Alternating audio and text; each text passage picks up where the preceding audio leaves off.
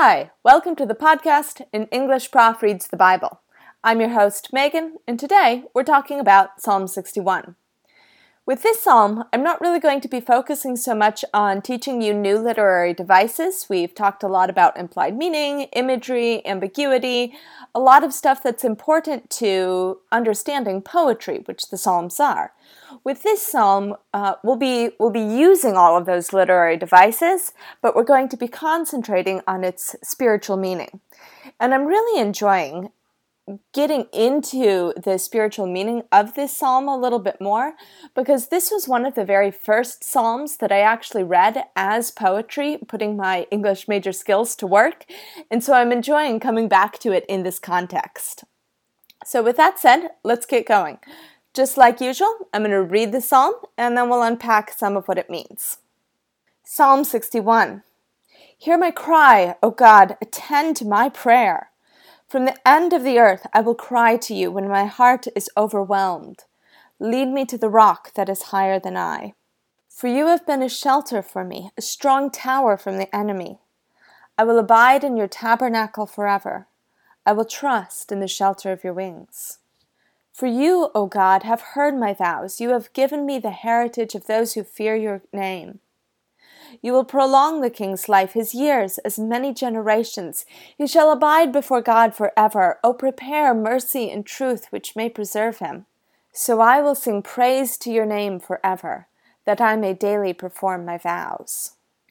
All right, so let's take a look at the first verse and get our footing in regards to this psalm. Hear my cry, O God, attend to my prayer. We can infer two different things from the speaker's choice of words here. First of all, the word cry indicates that the speaker is in trouble. And not just trouble, but a deep emotional distress of some urgency. A cry indicates, uh, you know, deep emotion, passion uh, a sense that somebody has moved beyond logic. It's also used, um, you know, we talk about babies crying, and babies cry when they have a, an important need. They're hungry, or they need to be changed, or they're in pain. And so, for the speaker to use it here suggests he similarly desperately needs something from God. The second thing that we can infer um, is from the fact that the speaker is addressing God. This is the psalmist, David, talking directly to God, and the words hear and attend are command words. They're in the imperative voice.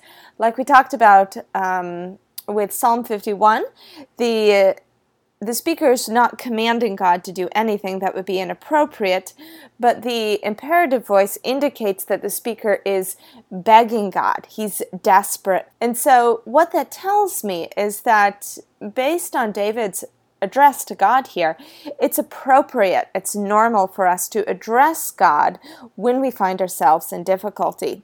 And with this as a background, I think that the psalm raises two questions about the help that God provides us.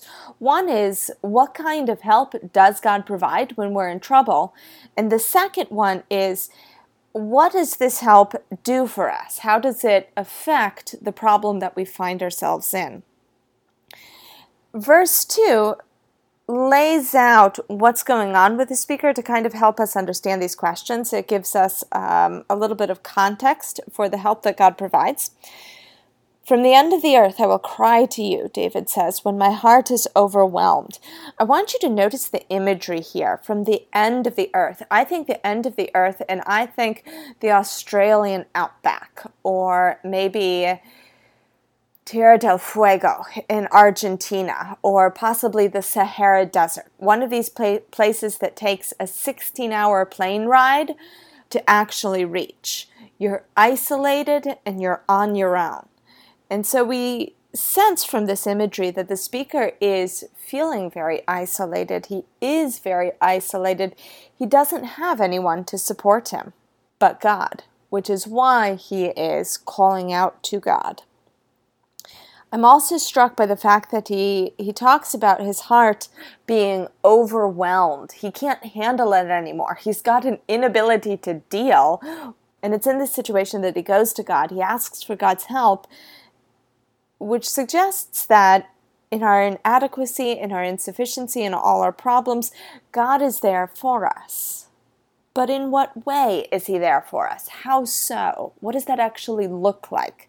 The rest of the psalm goes on and answers that. So let's move on to the next couple of verses. I love this next part. Lead me to the rock that is higher than I. I just, I think that's a beautiful image. But to unpack it as literature, it's important to notice that rock, rock is of course often associated with God, it's associated with Christ. The imagery or the implication of a rock is this thing that's strong, firm, it's everlasting, it's going to hold through the very worst that life dishes out for us. And it's also a rock that is higher than I, implying that it's greater, that it's more powerful, that we lose ourselves in it, which implies that in in this moment of trouble, we are able to lose ourselves in the greater plan and purpose of God. The word lead is especially interesting in that context because it's another imperative or command word, but what the speaker is commanding God to do is really interesting. He's commanding him to lead. So if I'm out on a hike, say, with my family, and somebody gets out in front, we might say to them, Lead on, we're going to follow you. In this context, lead becomes um, something that we do to command. It's a commanding action. And so the speaker here is essentially commanding God to command him. He is submitting to God's greater divine plan for his life. So that's what's being said about the kind of help that God offers in difficulty. But there's something very important that's also not being said. The speaker doesn't say anything about God giving him stuff, or fixing his problem, or offering some kind of relief. Nothing. All he talks about is God giving him himself finding himself in God's plan. And so, what that suggests to me is that God doesn't always answer our requests, He gives us Himself. Another way to put it is God is not a cosmic vending machine. We don't put in a little prayer coin and get out what we asked for. We get God and God's plan for us. The next couple of verses elaborate on this and reinforce this idea. For you have been a shelter for me, a strong tower from the enemy. I will abide in your tabernacle forever. I will trust in the shadow of your wings. God is our shelter, He is our tower. And both of these are defensive, I want to say weapons, but that's not quite the right word. They're defensive places. They protect us from the battle, but the battle still is raging down below. Similarly, God is not necessarily going to make our problems go away. They're go- still going to be there, they're still going to be plaguing us.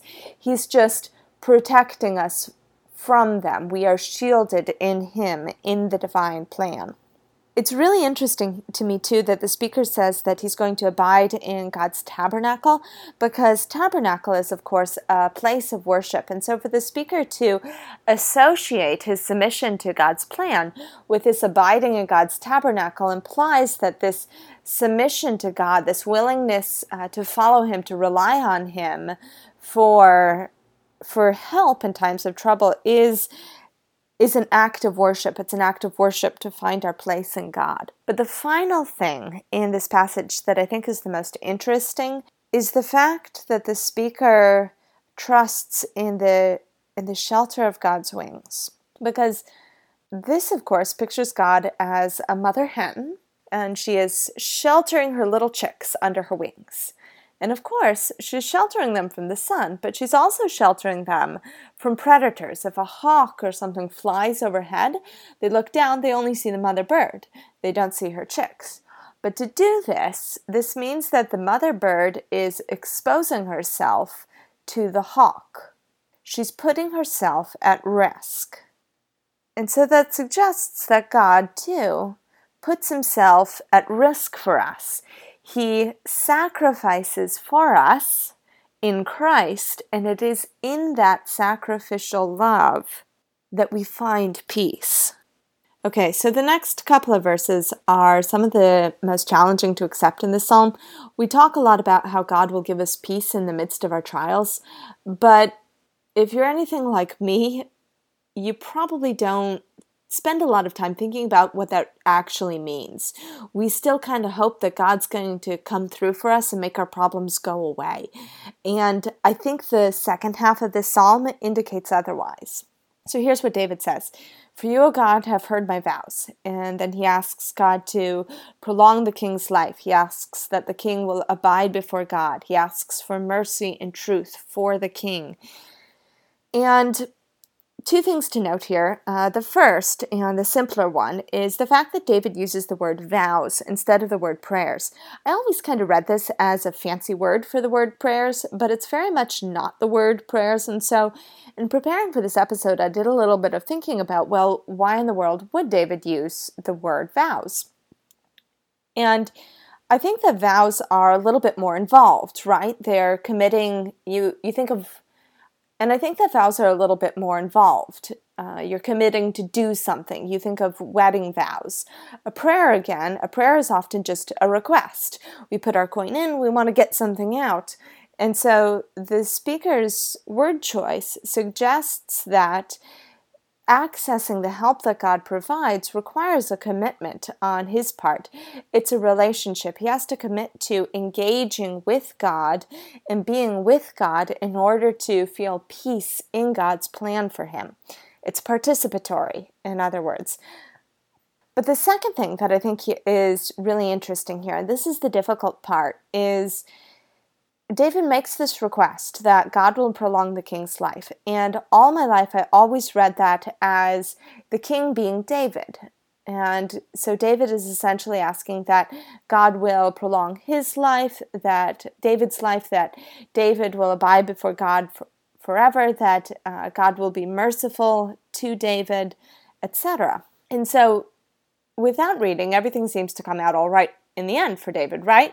He's gone through this really difficult situation that he's feeling overwhelmed by. He finds peace in God, and then he ends with this expectation that God will give him a long life and will give him peace. But I don't think that's what's going on in the psalm because it doesn't make any sense for David to suddenly switch from talking about himself in the first person, my and I and me, to talking about himself in the third person, the king. And so I think what's really going on here is that the king is Saul. And so David is asking for God to prolong Saul's life. He's asking God that Saul will stand before God forever. He's asking that Saul have have mercy and truth. He's essentially asking that Saul get to keep the kingdom. And we have you know the support for this, right? If you go back into um, the books of Samuel and the Bible, you can see that David really doesn't want to go in there and kill Saul before God is done with him. He's he's very adamant actually about protecting Saul's life. And so it's not out of character for David to pray for Saul's well-being here. But it's also seriously weird because God has promised the kingdom to David, and if God keeps Saul on the throne and gives Saul a long life and lets Saul you know, have all his mercy and grace and his good favor, then it sure seems like God is breaking his promise to David. And so David is in this place where he is not seeing God's promises fulfilled. God is apparently unfaithful to him, and yet he's able to trust in God's love and greater plan. He's able to rejoice in God's bountiful mercy and goodness to the point that he prays for God's mercy to be bestowed on his enemy. He's able to distinguish between the appearance that it looks like God's not coming through for him and the reality that God still loves him and has a and has a good plan for him. And so this brings us to the very last verse. So I will sing praise to your name that I may daily perform my vows. The word sing, of course, implies rejoicing. And so it suggests to me that David is in this tough place, and yet his trust in God, his trust in the reality of God's love, helps him to find joy even in this really difficult situation. And then the word vows suggests that his trust in God actually also enables him to continue to participate in his relationship with God, continue to engage with God through God's mercy to him, even though it seems like God is not holding up his end of the bargain. And so this brings us to the application. Now, if you're like me, this is a tough psalm. We pray and we want God to answer our prayers. Uh, we want Him to give us what we ask for. And the psalm suggests that He doesn't always do that, and we have to be okay with that.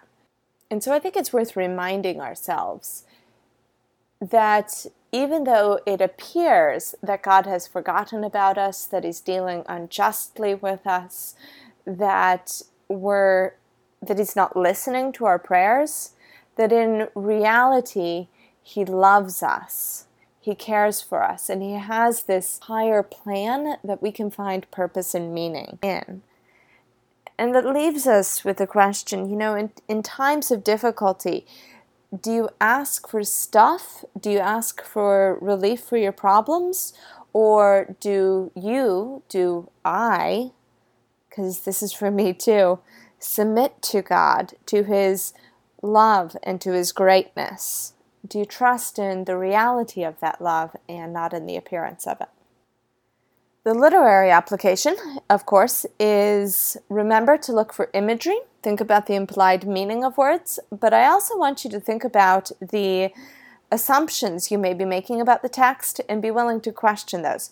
Like I mentioned, all my life I grew up thinking that the king referred to here was David, and my understanding of the psalm understanding of the psalm um, was absolutely turned on its head when I realized the king is probably Saul. And so keep an eye out for what what you're taking for granted about the text and be willing to realize that your assumptions may not be accurate. All right, this brings us to the end of An English Prof Reads the Bible. I hope you've enjoyed today's episode. If you did enjoy it, share us with your friends, subscribe to us on your podcast app, check out our Facebook page or WordPress site, An English Prof Reads the Bible, and check back next week for another episode. Have a good week.